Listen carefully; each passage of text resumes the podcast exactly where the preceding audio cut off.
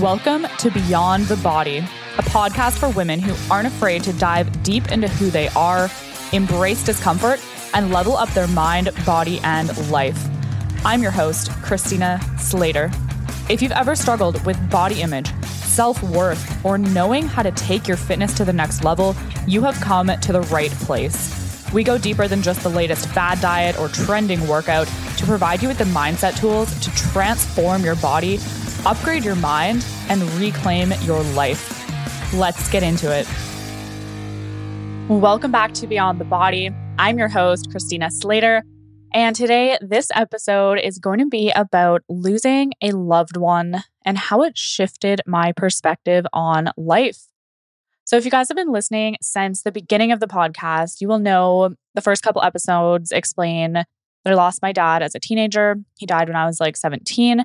And in this episode, I'm not so much going to be talking about that because honestly, it's still one of the most challenging things for me to talk about. But what I am going to be sharing is how the loss of a loved one, specifically a loved one who's very close to you, how it changed my perspective on life, how I live my life, and the changes that were good, and also the changes that were maybe not so good. What today's episode is not going to be about is me giving you advice. Today, I am simply sharing my own experience. I'm going to talk about some stuff that most people probably don't know and maybe wouldn't expect about my personality and you might not like it, you might not agree with it, and it might trigger you. But I'm just sharing my truth at this point in my life. But I am always growing, I am always learning, and I'm always open to changing for the better. I might look back on this episode in one to two years and be like, wow, my perspective has totally changed. And honestly, that's okay. That's part of what life is about is change. So, the first thing that losing not just a loved one, but the person that I love the most in the world, the first thing that that shifted inside of me after that initial trauma, I guess, was the very concept of just how fragile and not guaranteed every single day of your life is. And this is something that I simply did not even consider prior to that experience. Now, I do think it also shifted my perspective on appreciating everything and every day. But I think what it shifted more so than that was my appreciation for those who I love. I do believe I would be grateful for my life, regardless of what happened in my past. However, I do think that it significantly shifted the way that I treat and the way that I think about the people who are closest to me and the people who I care about the most, meaning my family, my partner, my friends, my clients, and my team. And I mean, maybe this is unique to me. You can definitely let me know if this resonates with you. But I truly felt like prior to this, the people who I loved the most, the people who I was closest to, unfortunately, I took them the most for granted. And this was not something that I intentionally did. But I find I used to just get very dismissive of the people who honestly meant the most to me. And it wasn't until I lost one of them that I really, truly realized this. So, the second big shift that happened in my life was no longer taking the people that I love for granted. In fact, I actively aim to do everything that I can to show them and tell them how much I appreciate them. Now, showing emotion has always been something that I struggle with. And it's something that I, I still do struggle with despite massive improvements in the last several years, especially when it comes to showing a loving emotion. But I do know that everyone who is important to me knows that they are important to me because I do not want another person to ever leave this earth not fully knowing how much I truly am grateful and appreciate their entire being. So, the next shift, and I guess this kind of does tie into that. And I wouldn't say that it is necessarily a fear of losing the people I love, but more so the acute awareness that at some point in my life, I will be losing the people that I love. And again, this is something that I never even really considered much before Like, if I see my mom once a year for the next 10 years, I'm only going to see her 10 more times. If I only live 20 more years, like, that's only 20 more summers I get to spend with my boyfriend.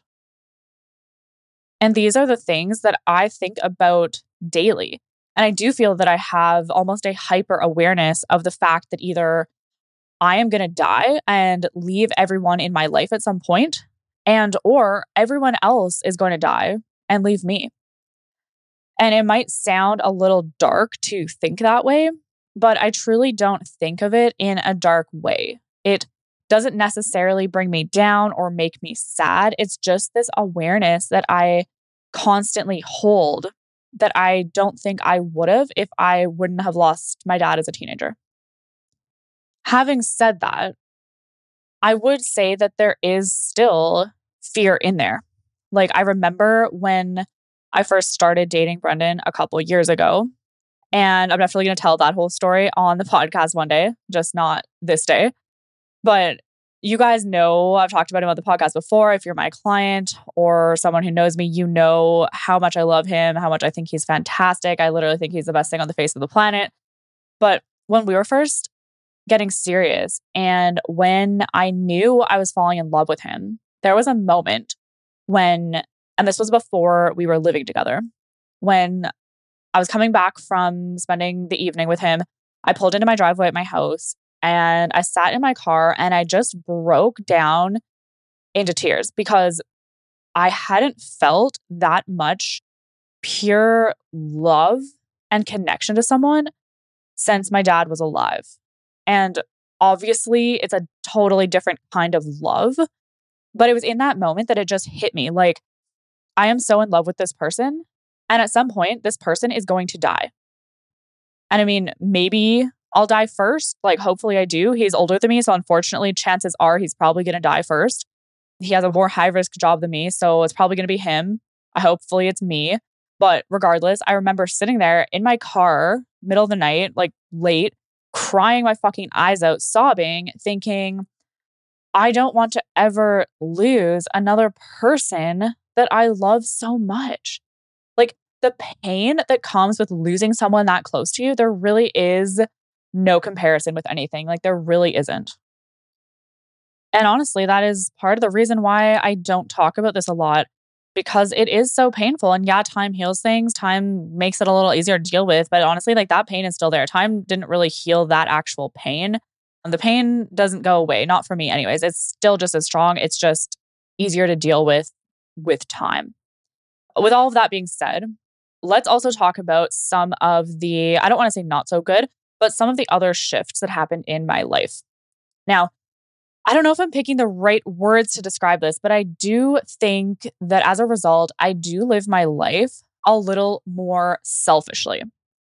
I would not say at all that I'm a selfish person by any means. But again, I do live my life with the hyper awareness that tomorrow is not guaranteed. It's not guaranteed for me, it's not guaranteed for anyone around me.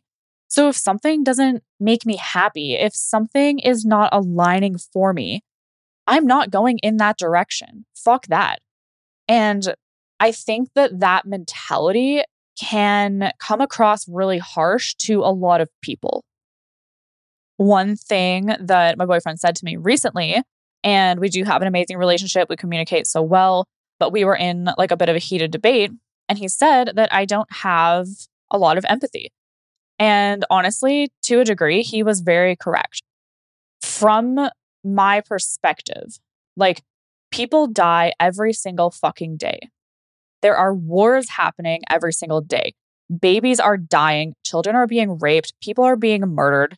And you expect me to fucking feel sorry for someone who got laid off? Like, are you serious? And like, that was not at all the context of our conversation. That, that was just an example that I made up. But again, like there is not a shred of sorrow inside of me for surface level bullshit. And it's because I know that my life is very short. My life on this earth, like maybe I have 40 more years.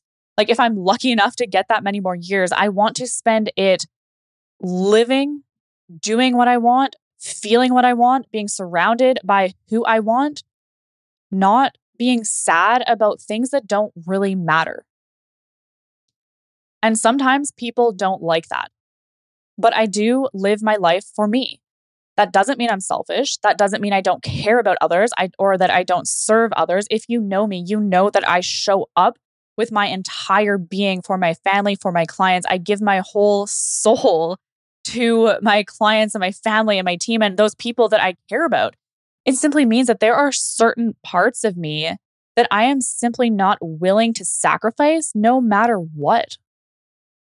If I'm at a social event and I don't want to talk to people, I will remove myself. I will sit in the corner. I will keep to myself because that's maybe what I want in my life at that time. And that's what makes me happy. And I don't care if it offends people because they're not living my life. I will post what I want on social media because it's my life and I get to. And if it offends people, if it doesn't make someone happy, then don't follow me and don't engage with my shit.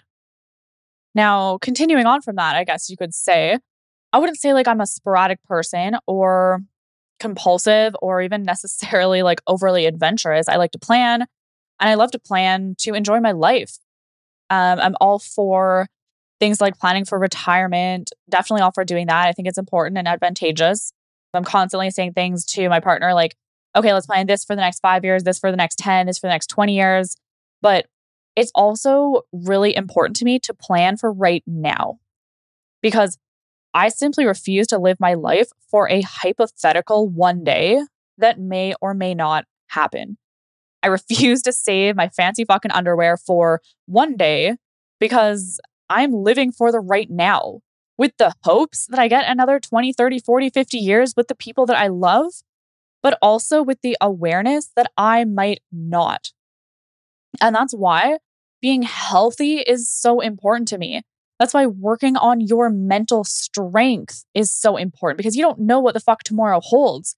That's why practicing gratitude is so important. That's why taking action on your fucking goals is so important.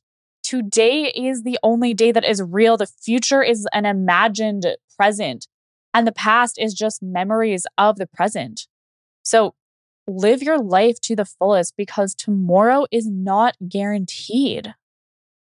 That's it. That's all for this episode.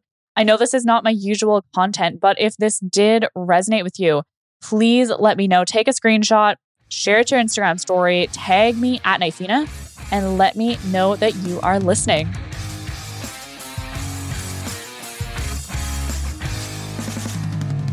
Thank you so much for listening to another episode of Beyond the Body. If you're getting value from the podcast, please don't forget to follow, rate, and review. It really goes a long way. And if you're ready to take your mind and body to the next level and you want to work closely with me and my team, head over to my Instagram page at Knifina and tap the link in my bio to fill in a coaching application to see if Cut and Conquer can help you transform your life.